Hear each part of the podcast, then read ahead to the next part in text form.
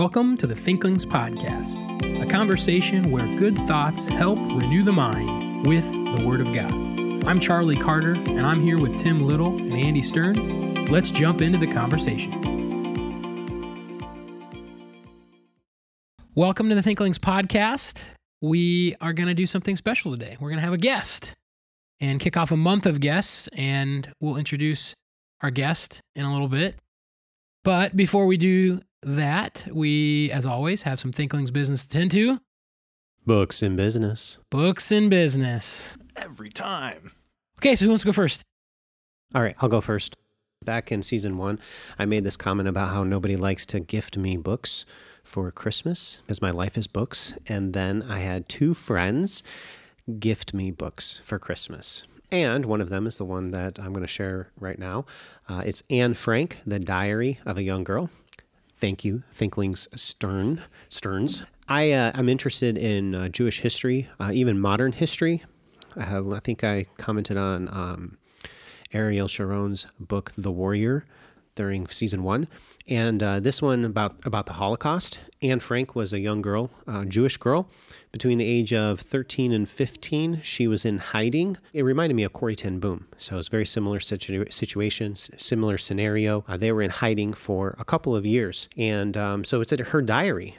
And this is one thing I really liked about the book and why I wanted to read it was because it is a first person perspective. There's a lot of tertiary sources on the world wars, uh, tertiary um, literature on the Holocaust, and even the modern establishment of the uh, nation of Israel. But to get like a firsthand perspective, that's kind of what I wanted to see. And here it's just, it's a girl's diary. So you have experiences like D Day. And when D Day happened, you know, they're all excited and she writes about it in her diary and then all of the problems that they constantly had to endure from a first person perspective. I mean going to the bathroom was a big deal and not very comfortable. Uh, taking baths or showers or any of that kind of thing was very cumbersome. So it was just very interesting to get an idea what hiding was like for a group of jewish people. There were eight of them uh, as they were hiding from the police uh, from the germans uh, there in Holland, and uh, and so it was just a fascinating read. I really liked it. It does not have a happy ending. They are eventually turned in, and um, then they're just sent throughout the German uh, the camps and so on and so forth. They all died, all except for uh, one. Anne's father lived, and he was the one that Spoiler alert. collected. Well, I wanted. I mean, I guess if you haven't read it by now, it's kind of been around a while. just a little bit, but still, I was in my mind. I'm like, I could comment because I've read it. I was like, I could comment about some things, but I don't want to give it away. And then right as I'm thinking that, you're like, they all died. so okay, It's a historical story, and I'm guessing most people are familiar with Anne Frank. But yeah, probably. You're- if you right. weren't, there you go. I, I blew it for you. So, um, in case you were wondering, yeah, it doesn't end well. So they have like a little uh, story at the end where they kind of explain it all. That's not her diary, obviously. It just her diary abruptly ends because they were found out. Um, and so it just kind of even illustrates the sovereignty of God and how God, I think, really used a story like this, this little girl's diary, where people were able to see the life of a child and how that life was snuffed out in this way. And a lot of people were influenced by it. And I think that God even used that in the establishment of the modern state of Israel. Um, so, yeah, a really good read. If you haven't read it, I would recommend reading through Anne Frank, The Diary of a Young Girl. I kind of wanted my son to read it, but there are some more sensitive things because she is a young girl. So, excuse me, she's talking about, well, things that young girls go through between the ages of 13 and 15. So, just a, a little bit of discernment there, too. So if you had to put this on the Thinkling's goodness scale, I'd probably give it a seven. a seven. I don't know if it's necessarily something that you need to read, but with all the disinformation going on in our culture and uh, people kind of, I don't know, romanticize or even they um, outright deny uh, certain facets of history, I think it's really uh, important to read primary source information concerning historical events. And this would be one of them.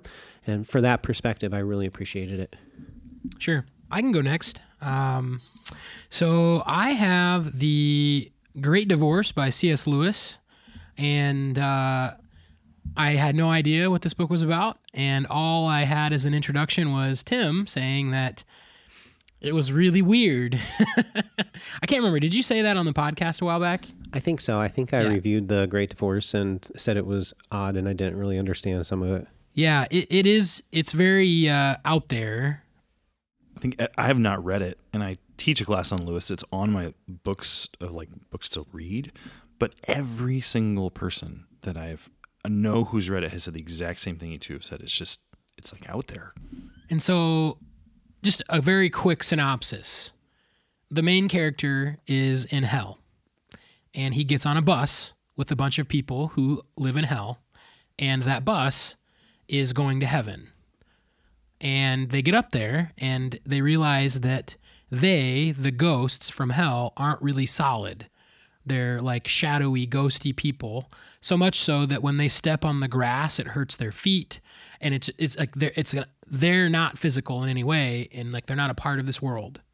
But there are these solid spirits that come out of the mountains, out of the mountains of heaven, and there are these dialogues that happen where these solid people, I guess as you'd think, is like people that are in heaven, are trying to convince the ghosts from hell to choose to stay. Like, come with me to the mountains, and they don't want to for a lot of different reasons. And uh, the ideas of like purgatory are thrown around, and so like anyone with a theological background is uh, the, for the moment I read that word, I was like, oh, okay. But then he kind of qualifies it at the end where he's you you spoiled Anne Frank, so I'm going to spoil Great Divorce. You, you find out at the end that he was uh, that he was asleep the whole time, and uh, he actually has a conversation in the book with George MacDonald, his favorite author, and they have this discussion about is his experience like the bus and the heaven and hell is this what it's really like? And he's like well who's to say what's really true or not? The real issue is like would you really not go to heaven? You know would you really hold on to these things and, and not go to heaven? It's like that's the emphasis is put on this choice of the ghost to go to heaven or not. Yeah, and when is that choice? You know, as he Yeah. applies it at the end, he applies it to the present, not to the future. he they they have a discussion about when the decision is and it's more like more or less like who's to say that it that it's before or after? It's this there is a decision. Like he he he qualifies it. He's not trying to make a theological point. But so what i really liked about it is it does make you think and it, there's a lot of worldview in there like a lot of reasons why people reject the gospel in present life and he i think articulates them well people who are really holding on to vain things. And because they won't give them up and, and turn to god they they don't stay. They go back to the bus to go back to hell. And so it's it's really interesting to read through. And uh, it kind of kind of starts kind of slow but it gets going. And once you're up there once they're got, they've got off the bus they're having all these conversations in heaven it's really interesting. And then if you've read any of lewis's discussions about george MacDonald it's really interesting that it seems like every ghost's like solid person is someone from their previous life that come down to the mountains and talk to them specifically. So like family members and friends and spouses and things like that. And who is lewis's solid person it's george MacDonald it's this author that he credits with really the beginning of his testimony of like it was in MacDonald's writings that he started interacting with christianity. And so you kind of piece that one together that here's this figure and it's like it's like MacDonald came down out of heaven and reached me. It's it's a weird like associate but he it's just always he always exalts MacDonald so. Yeah, I'd like to get some feedback on somebody if you've like if you're really familiar with the Great Divorce, because what happened in Lewis's life? Who was it that was his spiritual father in real life? It was MacDonald. Okay, so it's almost like fantasties Yeah, it's almost like he's combining his personal testimony with this ephemeral, um, ghostly, make believe world. it's to use the word it's very meta like he's he's describing you're reading a story that he's writing about a guy that's kind of like him and it's it, like it, not to just do this but it's like the space trilogy books where it's like it like at the end of those volumes he like and I wasn't supposed to tell people who it was because you can just go figure it out. It's like almost like he's saying it did happen, but we know it didn't really happen. That's interesting because it reminds me of some of the stuff he says in Surprised by Joy, obviously. And I, I wasn't thinking it was the, you know, space trilogy and abolition, but I I'm curious about the connections. I mean, you just see the guy in all his writing, I'm sure. So Well, and something that we will eventually talk about on the podcast. There's a fascination with shadows in Lewis's books. And what are they? They're shadow people who don't have any substance and then there's this bright ghosty shadow guy that comes down out of the mountains. It, he he references things like this in other books is what We'll let we'll get to. Charlie talk about that one in the future. But not right now cuz we we have a lot to get to. So so if you had to put that on the goodness scale, what where where would it be? that's a tough okay. Um You weren't ready for that. I'll help you out. I'll put it at a five. Okay, th- uh, thank you for saying that because I was gonna say like maybe six, because what what's the voice in the back of my mind is where would it rank among other Lewis writings, and then by its level there, where would you put it on the scale? And so I, I think a five or a six would be pretty appropriate. Okay, well, I won't have any ranking on my book because I'm just starting it, and I won't have any spoilers because I'm just starting my book. So, listener, Unless one of us have read it, in which uh, case, well, okay, watch it. No spoiler alerts. okay, the book I'm starting is called "The Making of an Atheist: How Immorality Leads to Unbelief." It's by James Spiegel. I think I'm saying that right, Spiegel or Spiegel, and it looks fantastic. I think I've read the introduction and most of the first chapter, and it's starting off really good, really well. It's, it's starting off great. I don't know how you want me to say that, but here here's the issue.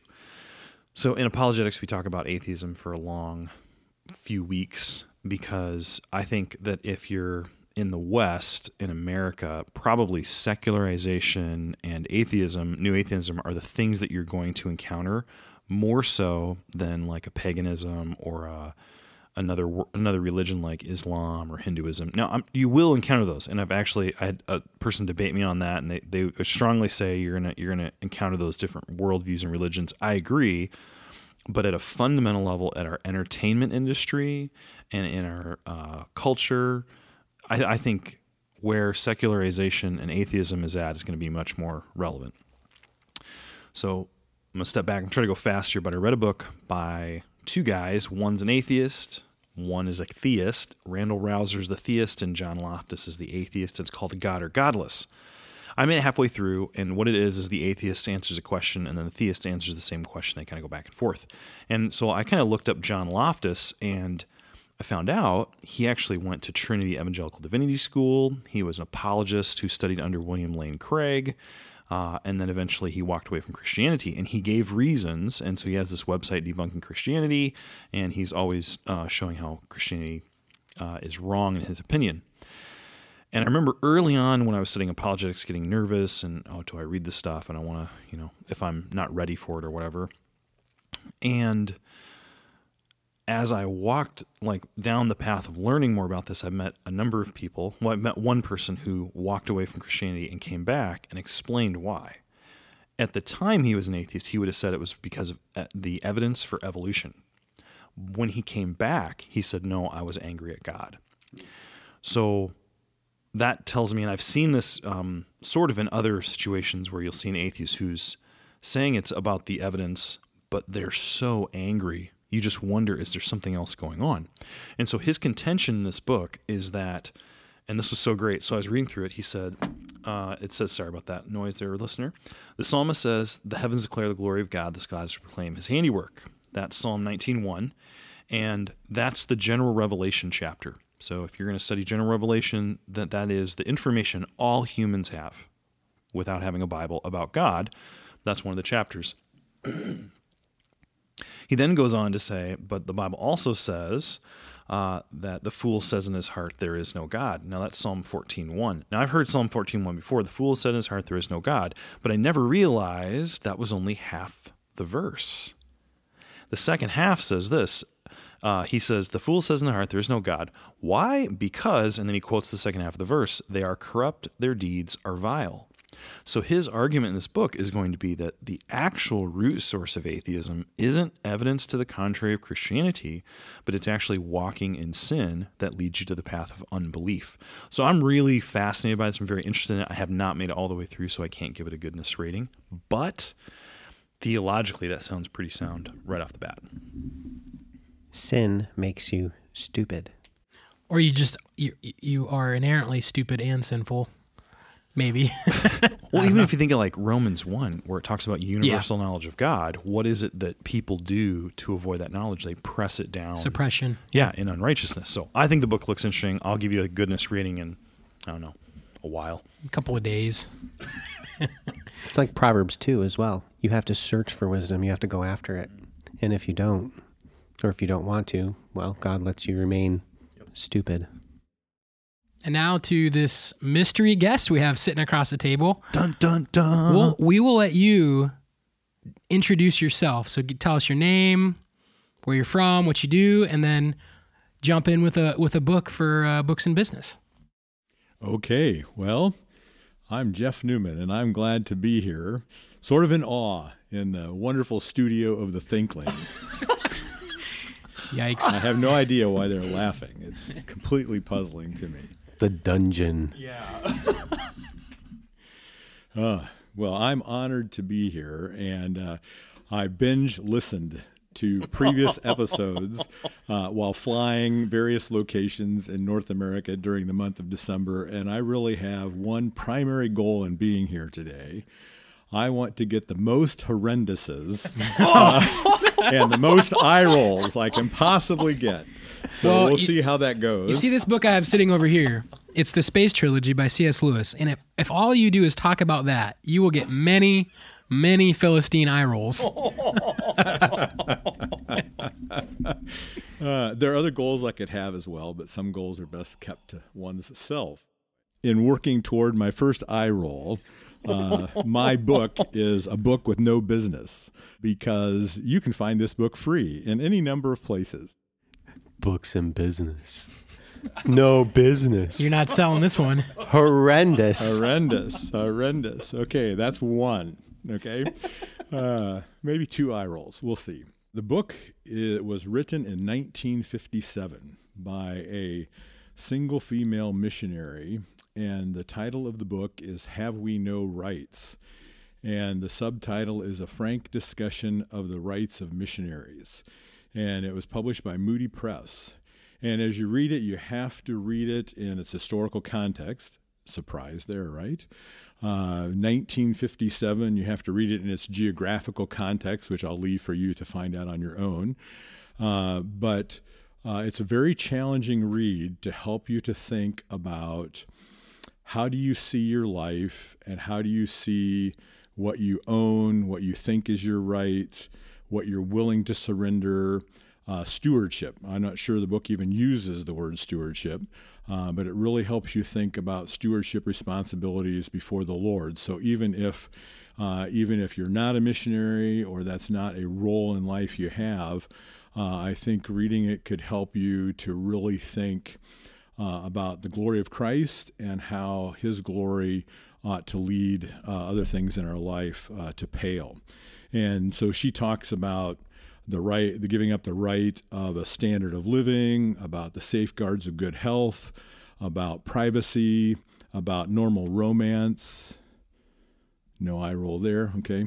uh, normal home life, and then her last short, cha- and it's a short book, 100, and, depending on how it's paginated, because mostly it's electronic now, 125, 130 pages long.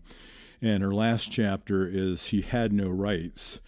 And she ends the book uh, with this uh, A right to myself. No, but oh, I have a right to Christ.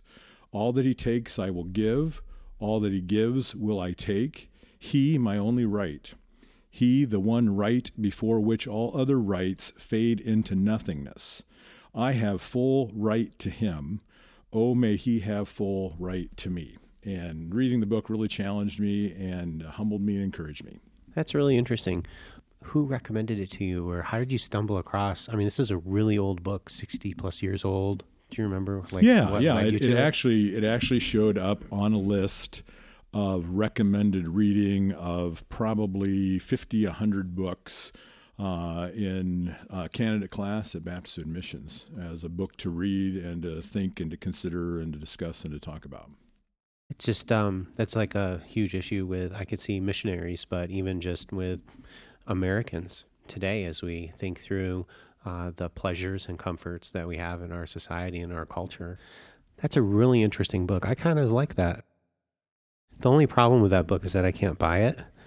Can't sell it. Actually, it is available as a paperback There you and a hardcover. Oh, it is. Yeah, It is. but it's Okay. just those really expensive reprints. It's like ten Ah, bucks. yes. Yeah. So we we do need to ask. Okay, we have this thing. You said you binge watch, binge listened, watch. Well, maybe someday you can watch this podcast. But it would uh, be better listened to Yeah, rather than watched. yes. it really would be. Having seen what's going on here, would have to upgrade uh, our studio and ourselves just a little bit uh, to make that appropriate. Uh, Tim, as as normal, it's the winter. We're down in the dungeon. He's got his little blanket covering himself up. We have cold. to turn the furnace off so that you don't hear it. And you didn't warn me about this either. But The I- production value I, is dare so not high. complain considering the book I just talked about. So Oh, got us. That was Yeah. now, can, can can I have can I have a second book? Absolutely. Okay. Yes. And and this one this one will fit books and business. Uh, and maybe it even flows out into a set of books. So maybe I can redeem myself from a free book to a whole set of things that you could would benefit from. Dr. Little's eyes just got really bright. That's the opposite of the eye roll. So it's like a negative point. But you know, There, there's a, a book written for children called The Moon is Always Round.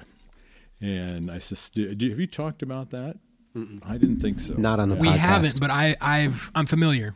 Yeah, and um, for any of us who have walked with uh, ourselves or walked with adult children through uh, the loss of a baby uh, and trying to explain it to siblings, uh, it's it's a beautiful book on that topic, and it the author ties together the reality that. Uh, what you see of the moon is not always round, but it is always round. And as a result, then the goodness of God is always present in all of the different phases, uh, all the different seasons of life. And uh, in reading it, uh, I was challenged and encouraged in my faith.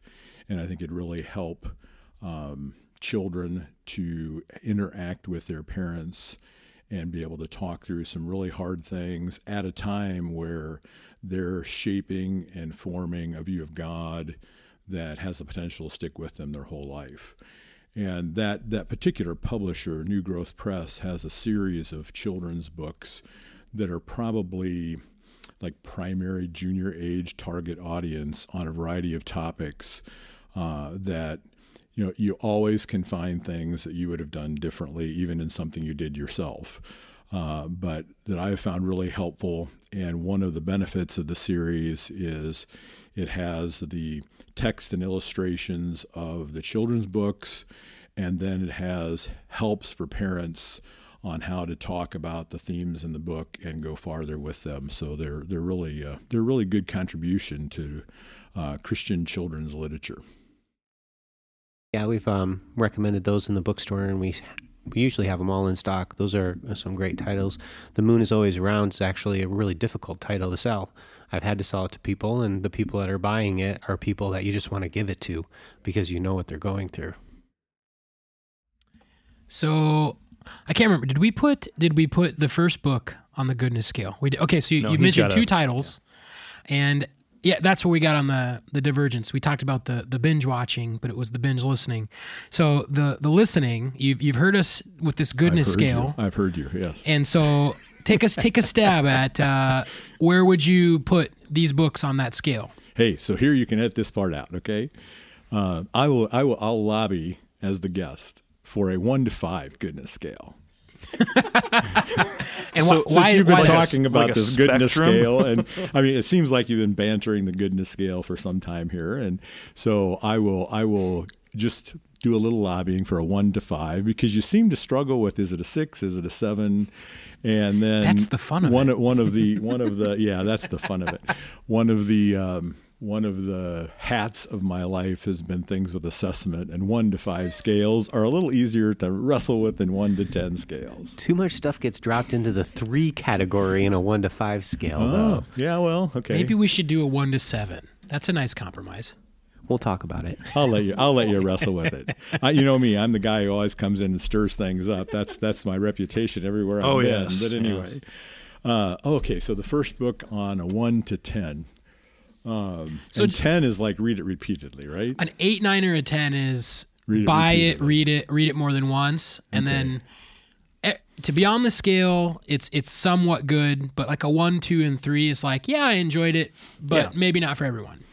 Yeah, so I think you've got a seven or eight. I, I think you read it the first time, and it, you might find yourself arguing with it the first time you read it, uh, partly because some of the ideas are sacrifices that aren't as commonly needed to be made in the 2000s as were in the 1950s. So you you might stumble over that.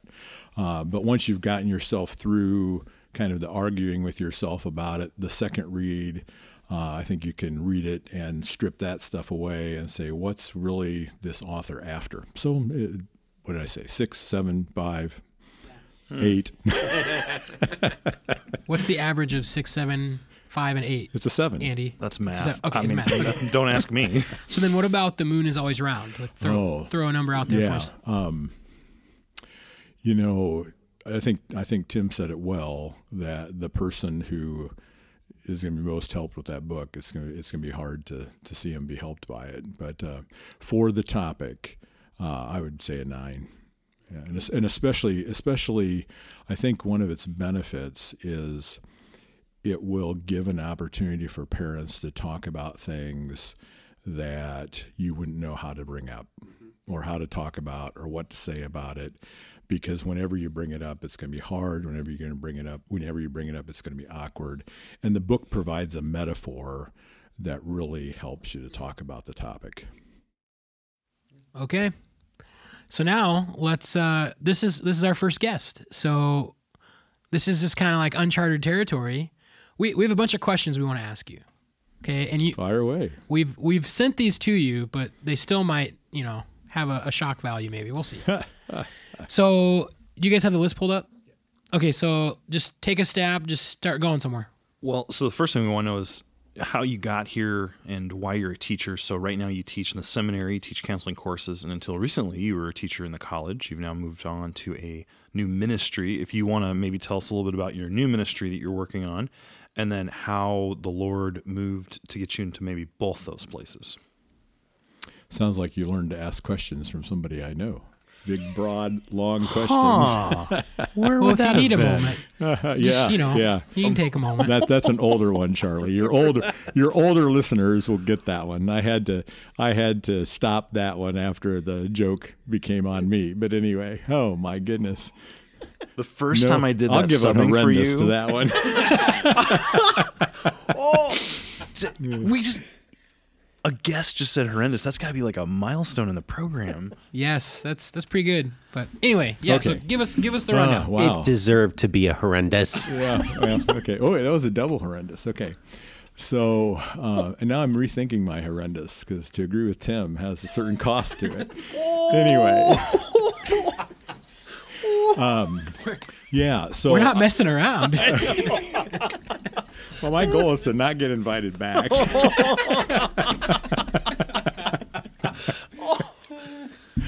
Horrendous. oh my. Um, well, you know the the path of my life in many ways is very common to man, uh, but it follows somewhat an unpredictable path. So I didn't I didn't set my heart on teaching and set my heart on counseling. I'm so sorry. The rest of the interview with Dr. Newman is only available on next week's episode of the Thinklings podcast. When will that be available? Tuesday morning next week. Sorry to leave you hanging, but hopefully this entices you to come back next week. Thanks. Thank you for listening to this episode of the Thinklings Podcast. We would love to hear from you. If you have any feedback, suggestions, or potential topics that you'd like us to discuss, you can contact us through our email, thinklingspodcast at gmail.com. Remember, don't let this conversation end with this podcast. Read good books, talk about them with your friends, and always continue to cultivate your mind. See you next time on the Thinklings Podcast.